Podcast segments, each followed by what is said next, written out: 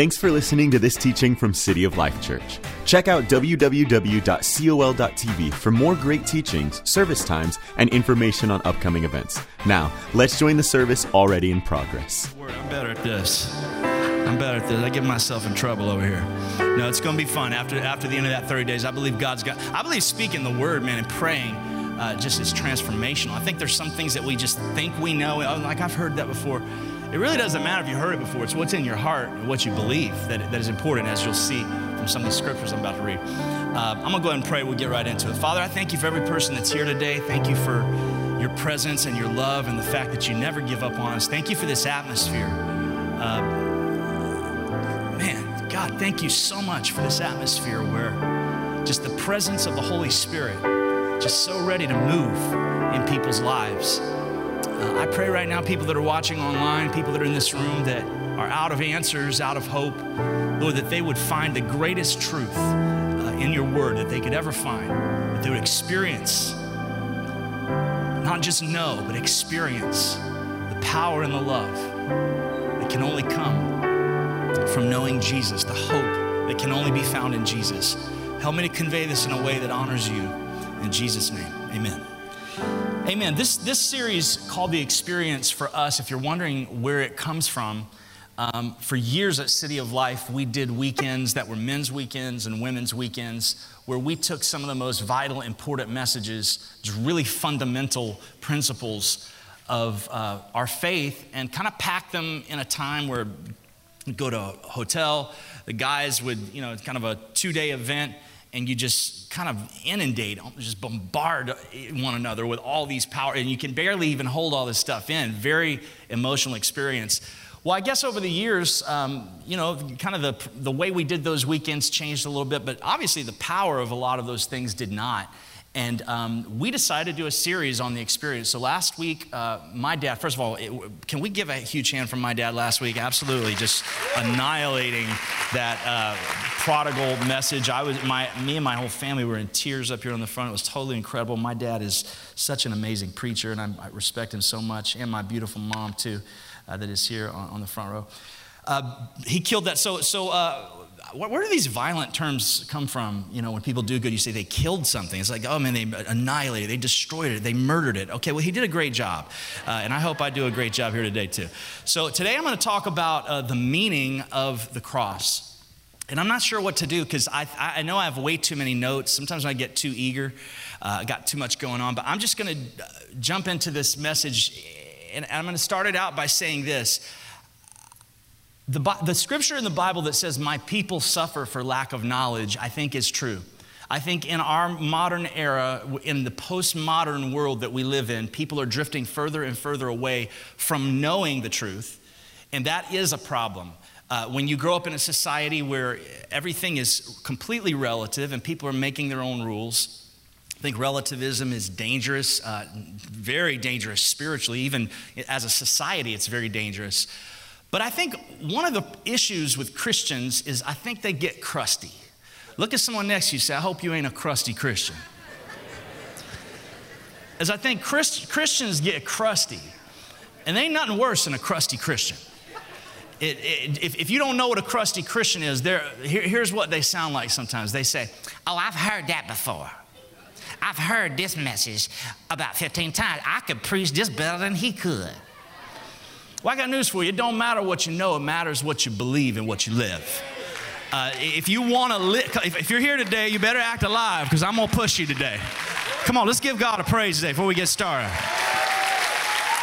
I hope this ain't the crowd that's going to be mad at me before we even get started. You get mad at this, don't get mad at me. But, but it ain't about what you be- believe. It's not about what you believe, it's about what you know.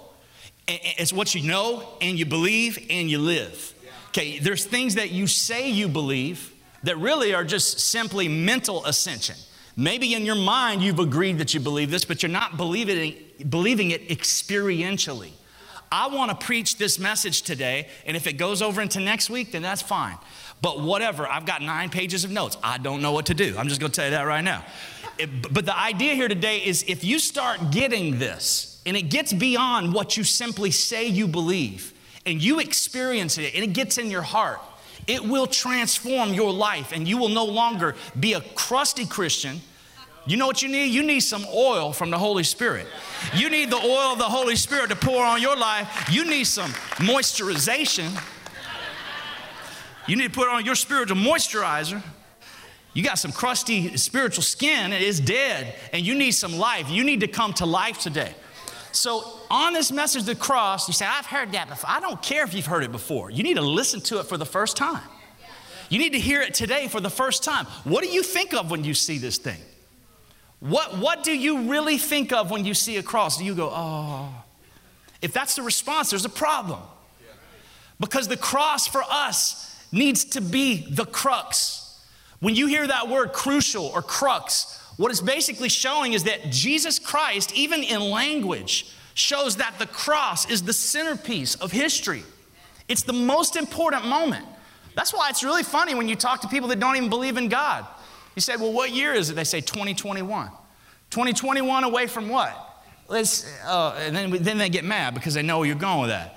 Everything is, even the date is based on Jesus, it's based on his birth. It, humanity, history, the universe is based on this thing right here 33 AD.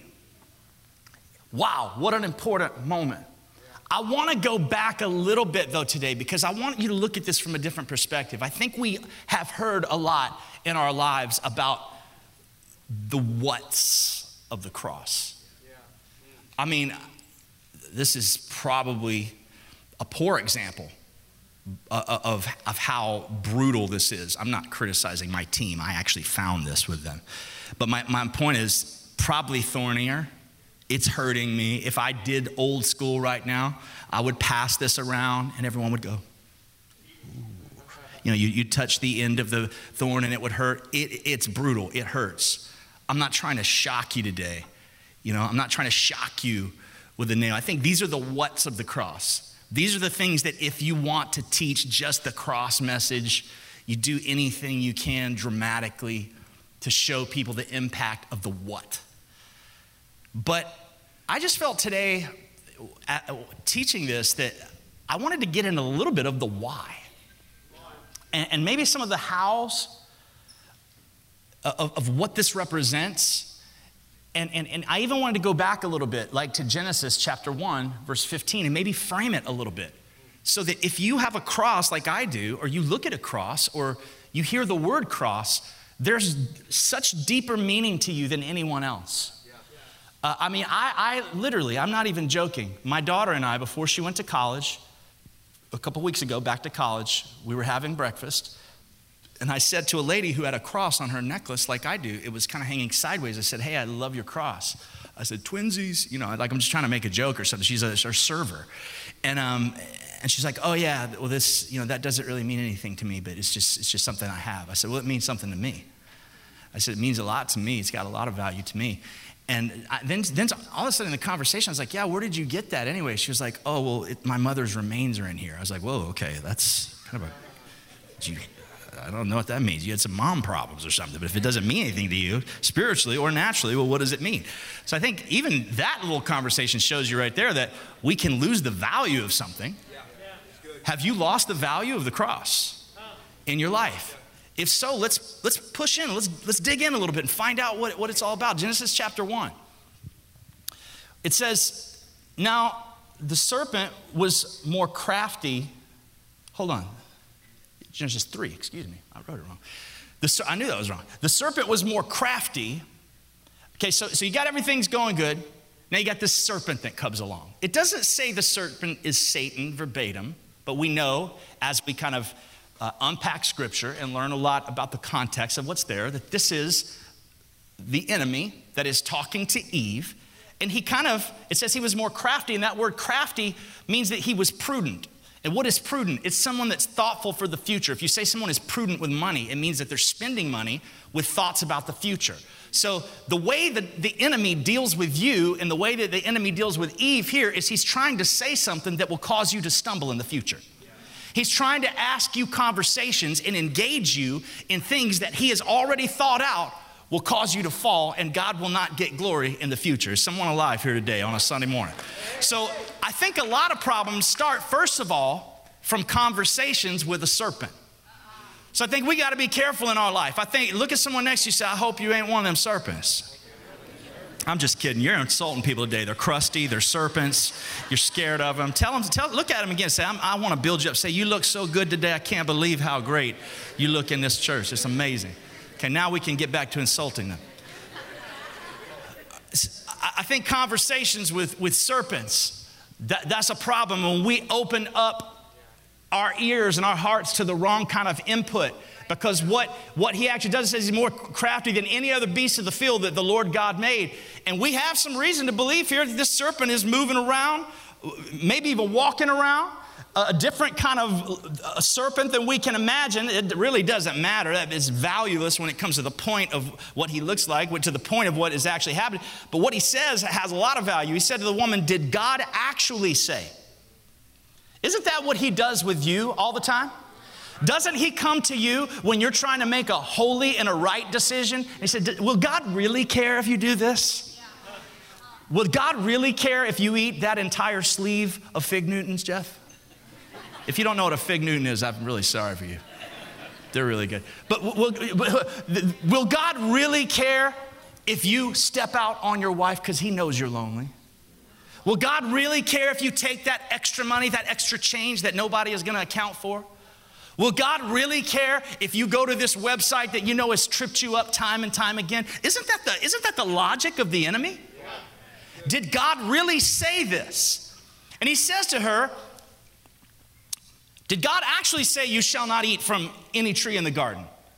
So I want to point this out before we give her answer because it, this fully ties to the cross. And I think this fully sets up the cross. And we're going to get to the cross. But if you don't get this, you may not understand the cross. You may not have a value for the cross. So he asks her a question, not about a subject that she has no information on.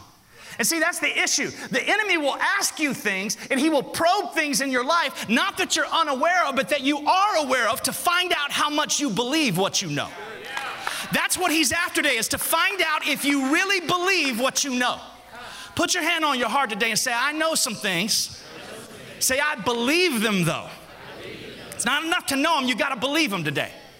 So he's pushing you. He asks her about something that she knows. He says, Did he really say, Don't eat out of any tree in the garden? Remember, conversations with a snake. Some people, you just don't need to engage them. Uh, you, you, you need to say, I ain't got, I, I don't have any time for you. I don't have time for this conversation. Excuse me while I go somewhere else. If you're, uh, you say, well, what do I do if someone comes up, they start talking gossip? Excuse yourself from the conversation. Excuse me, I have to go do something, you know. It don't matter what it, you ain't got to come up with a good excuse, just get out. It's like Joseph, when, uh, when Potiphar's wife came after him, he just ran.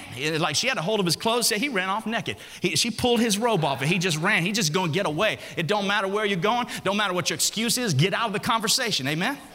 So he gets away from the conversation. Uh, he got away from that conversation like she should have got away from the conversation. And it says, the, the woman said to the serpent, she's answering his question, did God actually say? Listen what she says. She says, We may eat of the fruit of the trees in the garden, but God said, quote, You shall not eat of the fruit of the tree that is in the midst of the garden, neither shall you touch it, lest you die. She quoted it verbatim. Verbatim, she knew exactly what God had said. Your problem isn't that you don't know. I didn't know. I didn't know. I was just vulnerable. Look at someone else you say, You knew. You knew. You knew. That's the problem. Sometimes, can I tell you something? That's the problem sometimes with being a pastor. You don't hear me complain about my job too often because I take it as a calling. But I will tell you this that sometimes the problem is people want you to tell them what to do.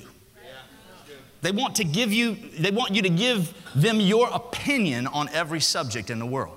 Well, I'm not going to do that. Why? That's not my job. What's my job? To preach the word.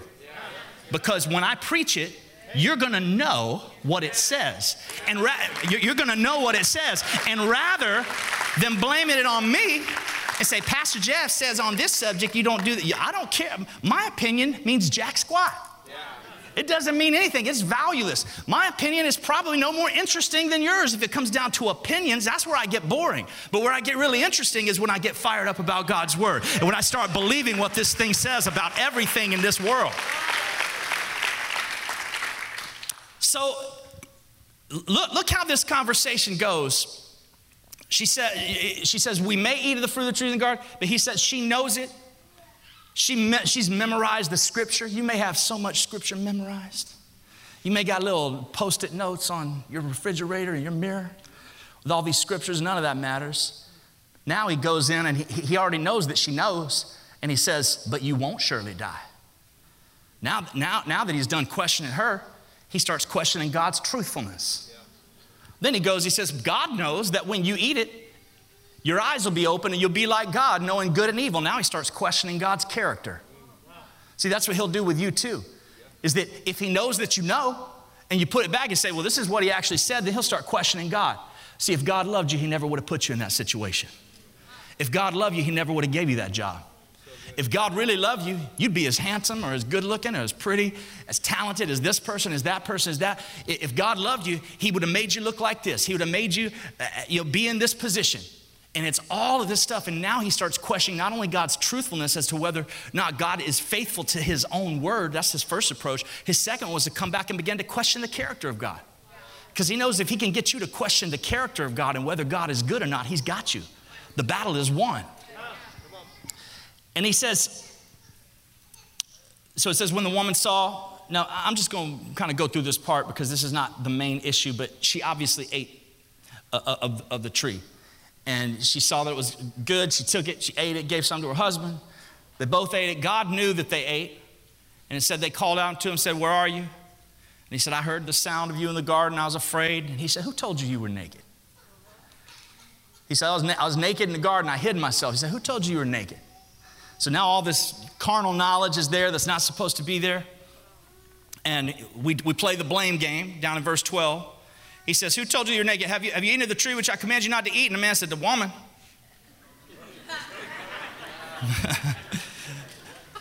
Men, if you're truthful, say amen. the woman to whom you, everybody wants to blame everybody. The woman to whom you gave, you, whom you gave to be with me. He's blaming on God double. She gave me the fruit and I ate. And the Lord God said to the woman, What is it that you've done? And the woman said, The serpent. Come on, women, say amen. Say, say, say, the serpent. Okay. The serpent deceived me and I ate. Okay, now listen, here's the part I really want to get to. But it's important to set it up like that because you got this serpent that is a deceiver and he's a liar, tries to make you question everything. And this is the spirit and the nature of what is opposing us in our life, and not just from the enemy, but there was some stuff innately uh, going on there that the serpent played on because he was prudent and he was wise and he saw a flaw and he saw some potential there. I mean, the book of James says God doesn't tempt anyone, but every man is drawn, is drawn away by his own lust and enticed. And when lust has conceived, it brings forth sin. So sin and lust comes from within us. It's not the enemy, just the enemy. So we see here that the God sees the serpent. He says, Because you have done this. By the way, there's Three different curses that God gives. He curses Eve, he curses man, so he curses woman, he curses man, then he curses the serpent. And this is what he says to the serpent. He says, Because you have done this, cursed are you above all livestock and above all beasts of the field. On your belly you shall go. So that, that's why on your belly, you, you kind of have to think if part of the curse is being on your belly and you shall go on your belly, you almost think that he was, like I said, it's not that important whether you think he looks like a, you know, a T-Rex or something. It don't, it don't matter what the image is. The, the point is what it's saying. It says, cursed are you above all livestock and above all beasts of the field. On your belly you shall go. Dust shall you eat all the days of your life. Here's the really important part. I will put enmity, resistance, strife between you and the woman and between your offspring and her offspring. Okay, so that means all of humanity is the offspring of Eve. So God is saying that because of this, part of the curse is that every human being will have enmity and hatred and resistance and a fight against the offspring of the serpent. Your offspring and her offspring. It says, he shall, her offspring will bruise your head, and you shall bruise his heel. So, this is a prophetic, this is called the proto evangelium. And proto evangelium means the first mention of the good news or the gospel in the Bible. It's the first messianic prophecy in the Bible that we find in Genesis chapter 3. The proto evangelium, the very first time that we see a hint of a Messiah that is coming. It's so early in Scripture. In chapter 3 of Genesis, we already have hope for the problem. Because what God is saying is part of the curse is that all of humanity is going to be messed up. But from this fallen state of the serpent and from this fallen state of, of Eve's offspring, you're going to have a conflict eventually where you are going to bruise his heel and he's going to bruise your head. And I've got news for you a bruise on the heel is a lot lighter than a bruise on the head. And when it comes to a serpent, that's the way you put a serpent out of its misery. So you stomp it with its heel, with your heel. All right, so we've got this idea here that there's an evil depiction of a servant in Genesis chapter 3. Now let's move forward on this message of the meaning of the cross. To Numbers, now look, I know there's people here today. I know this is heavy stuff. I know you're here and you're like, I just wanted like a teaching on peace or something. I get it.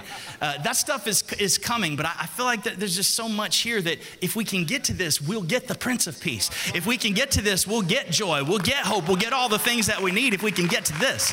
But Numbers 21 says, all right, so we got the children of Israel.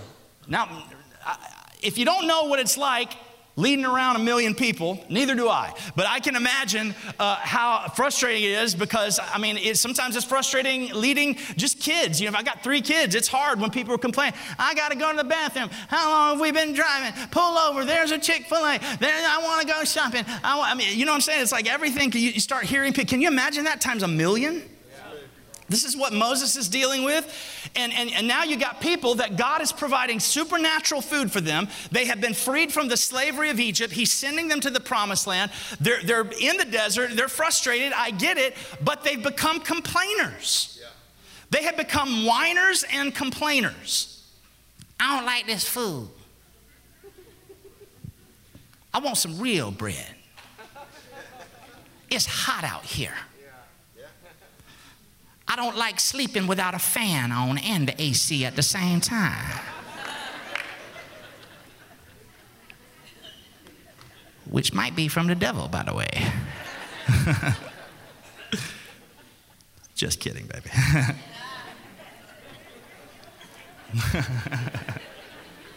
you can add personal things every once in a while. It says they set out from Mount Hor by the way of the Red Sea to go around the land of Edom, the people became impatient because of the journey. They set out from Mount Hor by the way. What's happening is people don't like the way God is treating them. They don't like the way their life looks. They don't like the way it feels not to have everything you want right now. You say you're not frustrated with God, I'm just frustrated with the way I feel. And this is the problem when you start getting frustrated with the way, you start criticizing the one that made the way. And that's exactly what happens with the children of Israel. They start getting mad about the way. And you say, Well, what does that look like in my life? Well, why did you give me this husband?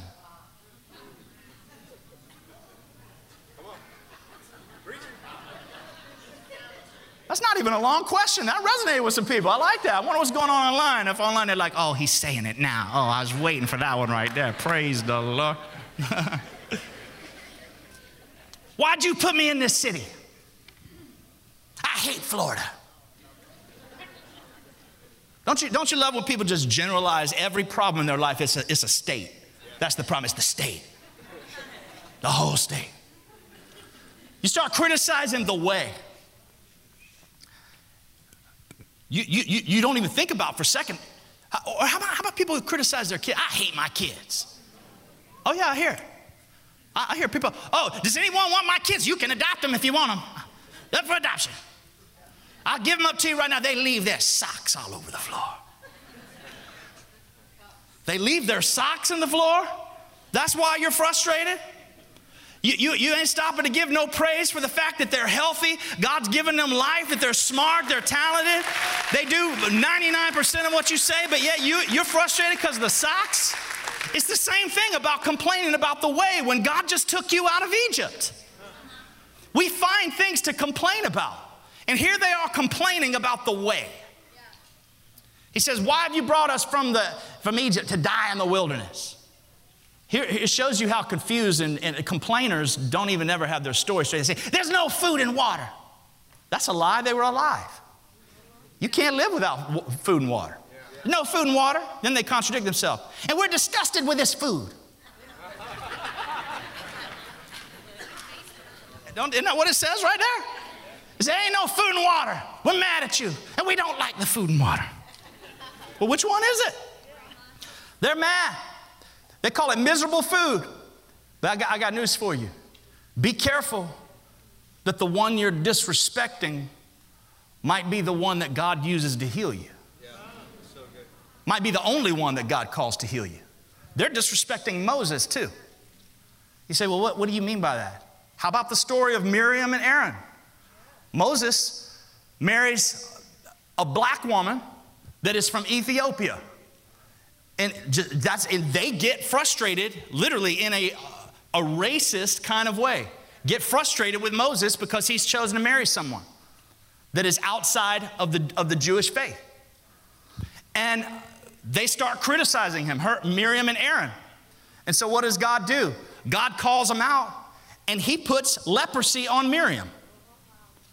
So she, apparently, she thought that the color of her skin, the lightness of her skin, made her superior to someone else who had dark skin. And God said, Oh, you want light skin? Well, let me make, make it a lot whiter for you then. I'll give you something called leprosy. It's going to take everything away. So he wasn't criticizing, God didn't, wasn't judging Moses. He wasn't judging Moses' wife. He was judging Miriam. And so Miriam and Aaron had to come back to the very person that they criticized Moses and say, Please ask God to take this away. Are you here today? So be careful because that's what's happened with the Israelites. They're criticizing the man that God has called to lead, they're criticizing the God that has provided with them, the God that has provided for them in every way. And so, listen what God does. You say, well, uh, I, this is why it's funny. You know, a lot of people are like, Jesus is a nice guy. He's a really nice, nice guy. And I think it's, you know, nice is not even really a, a, a spiritual quality that the Bible mentions. Good is, but, but nice is not. So if you're thinking God is nice, you might not understand what nice, I, think we could redefine our word nice, what nice means, if, if, if, if that's your problem. But verse 6 here says, Then the Lord sent fiery serpents among the people, and they bit the people, so that many people of Israel died a huge portion of these people that were complaining, God's like, hmm, let me see, what, how am I going to deal with this problem for ungratefulness? I like fiery serpents. What do you guys think? Yeah, let's go. Okay, let's, let's go for it. It's like Jesus is like, yeah, Holy Spirit's like, send them. And it's like, a, like he sends these fiery serpents. They just start biting people. Tons of people from Israel die. So the people came to Moses and said, we have sinned. I'm gonna tell you something right now. I would go too to Moses if, if, if, if, I'm if I'm complaining about oh this there ain't no food, there ain't no water, and I'm in my bed and I feel something slithering up there. I'll run to Moses immediately. That's the time to apologize right there. They go to Moses. We have sinned because we've spoken against the Lord and against you. Intercede with the Lord. See, it's funny. The very person they were complaining against is the only one that can help them in this situation. The very God that they were complaining against is the only one that can, that can intervene in the situation. Intercede with the Lord that he will remove the serpents from us. And Moses interceded for the people. You ever notice how? I'll skip that. I, I, I, that could get retweeted in the wrong way. Verse 8 The Lord said to Moses, Make a fiery serpent. Sorry about the uh, out loud dialogue from my head there. And put, the Lord said to Moses, Make a fiery serpent. And okay, here we go. This is where it starts getting really interesting. Who talked to Eve? Who talked to Eve in the garden? Okay, so listen. Are, are you seeing this? The Lord sent fiery serpents. So a serpent talked to Eve. Now, God, in this chapter, is sending a fiery serpent. And it says he sent fiery serpents among the people. They bit the people, so many of them died. And God told Moses, make a fiery serpent. So, actually, a bronze serpent, and put it on a flagpole. Make a serpent and lift it up. Put it on a flagpole, and it shall come about that everyone who is bitten and looks at it will live. You say, "What is this Harry Potter? What is this? Why is this happening? Like, what? What? I, make this sounds like magic or something. It does kind of sound like that. I, well, you know, R.C. Sproul, who, who, who I, love so much, he told me one time that he, he, he, he didn't tell me in my head, he told me because I was reading his book. But he, he, in his book, he was saying that he was uh, preaching about the cross, and someone said, That's primitive, that's barbaric. And he said, Yeah, it is, and it's also God. So it, it, it's barbaric, it's primitive, but God is the same yesterday, today, and forever, no matter how much it offends our modern senses. Yeah. We have to say, This is God. He's holy. He chose to do it like this. And for whatever reason, He wanted Moses to make a fiery serpent, to put it on a flagpole, and to lift it up so that everyone who was afflicted with a bite had to look upon the thing that was afflicting them. They had to look on the image of what was afflicting them being lifted up in order to be healed. And he said, Everyone who, who is bitten looks at it will live. And Moses made a bronze serpent, put it on the flagpole. And it came about that if the serpent bit someone and he looked upon the bronze serpent, he lived. Okay, we're putting two pieces together now to get toward this cross. We're putting together the idea that this serpent, which is representative of sin and, and a fallen nature, of humanity and brokenness. This, this prophecy that is in Genesis chapter 3 that, that points toward a Messiah that is spoken to this serpent is connected now to something else that we find, a story that we find in Numbers chapter 21 that is about complaining and not being happy with what God has given you and God then punishes them with this evil these evil fiery serpents and God says the solution for the evil is to make something that looks like the evil that is an image of the evil and to lift it up and when they look at that thing that everyone has called evil by looking on it they're going to be healed Let's go to the next part, part three. This is definitely going to be a two part series. I can't get to all this. I'm on page two right now. John chapter three says, There was a man of the Pharisees named Nicodemus, a ruler of the Jews. This man came to Jesus by night and said to him, Rabbi, we know you're a teacher from, come from God, for no one can do these signs that you do unless God is with him. This is an earnest sort of enemy of Jesus, that the Pharisees are enemies, but this guy secretly is admires Jesus and wants to know about Jesus. Nicodemus, so he comes to him secretly. And he says, You know, we know that you're a teacher from God. No one can do these signs unless, they're, unless God is with him. And Jesus said, Truly I say to you, unless one is born again, he cannot see the kingdom of God. And Nicodemus is so clueless. He has no idea what Jesus is talking about. He says, How can a man be born when he's old? Can he enter a second time into his mother's womb and be born? Yeah, I mean, he's being very literal right there.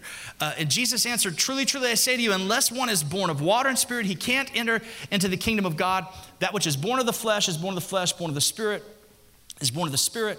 He goes on down to verse 13. Jesus does. He says, No one has ascended into heaven except he who is descended from heaven, the Son of Man, referring to himself. And listen what he says. What's, the, what's one of the most famous scriptures in the whole Bible? John what? Help me. John 3, everybody knows John 3.16. You're actually not allowed in heaven unless you know John 3.16. There's, a, there's, there's got to be an angel at the gate. It's like, okay, next. What's John 3.16 for God's all the way? Okay, let just let him in. He knows it. Who's the next one? Come on. Come on. Oh, hell. No, I'm joking. I'm joking. I'm joking. You don't have to memorize that to get in heaven. I'm just saying, we, we know that, we know, but sometimes we don't know the context. Verse 13, or uh, verse 14, he says this. He says, and as Moses lifted right two verses before the most famous scripture in the entire Bible. In the entire Bible, to a man who is genuinely asking, How do I get saved? He refer, Jesus refers back to this story in Numbers 21, and he says, as Moses lifted up the serpent in the wilderness, Jesus is the one making the analogy. He's saying, as he lifted up that serpent, that symbol of evil, to everyone else who was struggling with being bitten by serpents, so he had to lift up the image of the thing that was afflicting them. As Moses lifted up the serpent in the wilderness, even so must the Son of Man be lifted up, that whoever believes in him, whoever believes in him, may have eternal life. For God so loved the world that he gave his only begotten Son, that whosoever believes in him will not perish, but they will have everlasting life.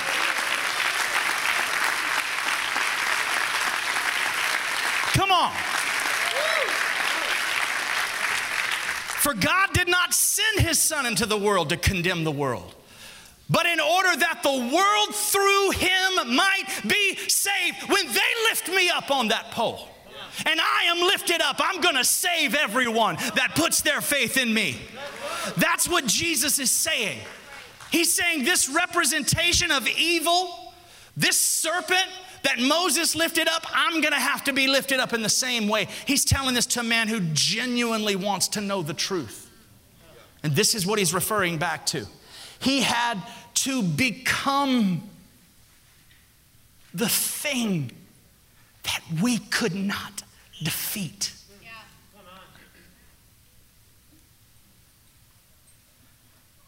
Galatians 3:13 says Christ redeemed us from the curse of the law by becoming a curse. By becoming a curse. The perfect Son of God.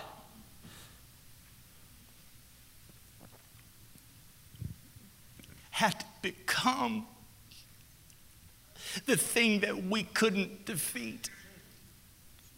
That's the purpose of it. It says, For it's written, Cursed is everyone who hung on a tree. When I think about someone I know that could potentially get in trouble for something they didn't do, it breaks my heart.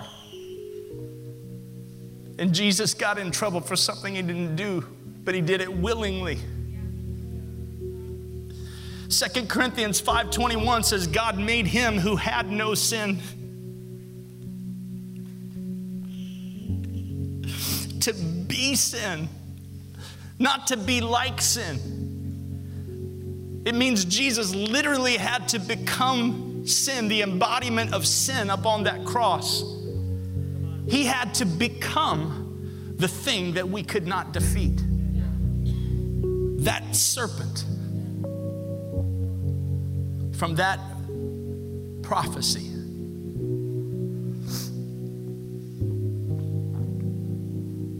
In John 12, Jesus answered them and he said, The hour has come for the Son of Man to be glorified. He said, Truly I say unto you, unless a grain of wheat falls into the earth and dies, it remains alone. But if it dies, it bears much fruit. What he's saying is, this is my mission. This is what I came for. And when I go in the ground, what it's going to release, a, a, bag of seed doesn't do you any good sitting on your counter. It's only when you bury it that the potential is released inside that seed. He says, Whoever loves his life loses it. Whoever hates life in this world will keep it for eternal life. He says, Anyone that serves me must follow me. And he says, Now my soul is troubled because he knows he's about to die. He's about to become sin. And I got news for you. That's why he was bleeding, sweating blood in the garden. He knew the weight of what he was going to have to become in order to defeat the thing that we could not defeat. And he says, But what shall I say? Father, save me from this hour? He's like, What am I going to do? Ask him to take me out of the very reason I came? He said, But for this purpose I have come to this hour. I'm here for this reason. And he says, Father, glorify your name. Then a voice came from heaven says, I have glorified it. Oh, and I'll glorify it again. The crowd that stood there and heard it said that it thundered. Others said an angel had spoken to him. Jesus said, This voice has come for your sake, not for mine. Now is the judgment of this world. Now will the ruler of this world be cast out. Listen, and here's, here's the way I'm going to close this today. Verse 32 He said, And I, when I am lifted up from the earth, will draw all people to myself. Verse 33 says, He said this to show by what kind of death he was going to die. He was saying, All of this is the reason I came. I came for this moment. I came to become sin. I came so that that little voice that speaks in your ear, that questions everything, it has no power over you any longer that thing that questions God, that thing that questions the whys of your life why am I here? What am I doing? That thing that causes you to want to step out and disobey and do something that you know in your heart is not right. Jesus said, I'm going to crush the serpent's head, so I'm going to become it. And I can handle it because nobody is going to take my life from me. John 10 says, No one takes it from me, but I lay it down on my own accord. he said, I have the power to lay it down, and I got the power to take it up again. See, what he was showing the enemy is you thought this battle was going to be played out in a way you understand, but you had no idea that I was going to become sin. And you had no idea that when I was buried, that even hell couldn't keep me locked down because I was too perfect. I was too pure. I'm the Son of God. I'm the lamb that was slain from the foundations of the earth. I took that sin on with me and it stayed buried forever. But when I resurrected, I resurrected to new life, and now it's no longer a fiery serpent we lift up, it's a cross. Jesus was lifted up on that cross. And I like. Uh, I like something that I heard my grandma say when I was little. She said, Jeffrey, don't you ever wear no cross with Jesus on it. She said, We don't do that. He came off that cross and he's no longer on the cross. He's glorified anymore.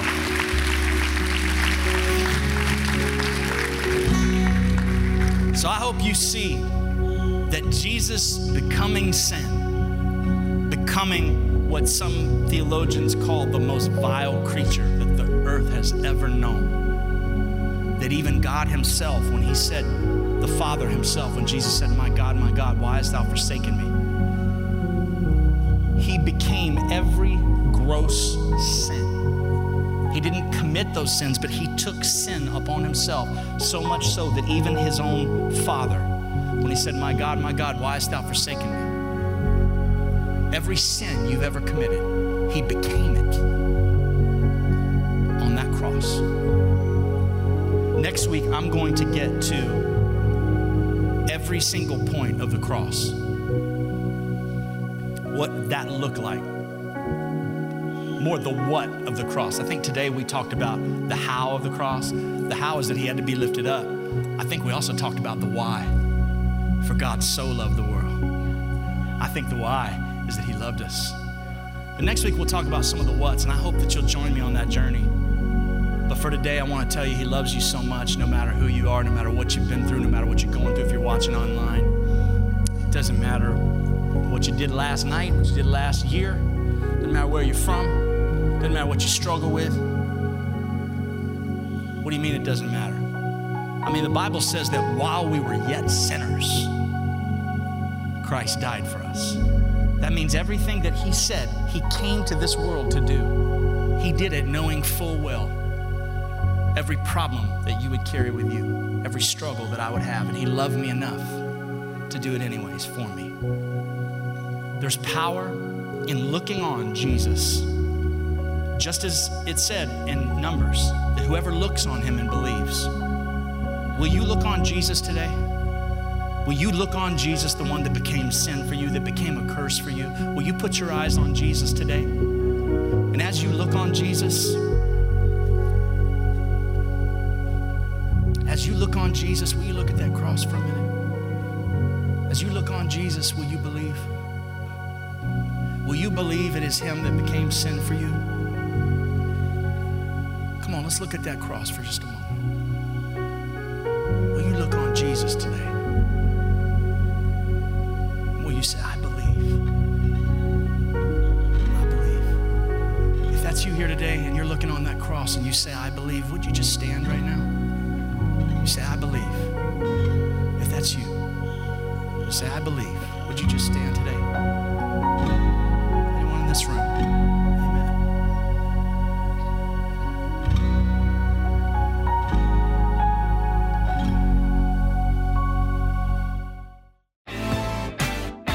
This concludes the teaching.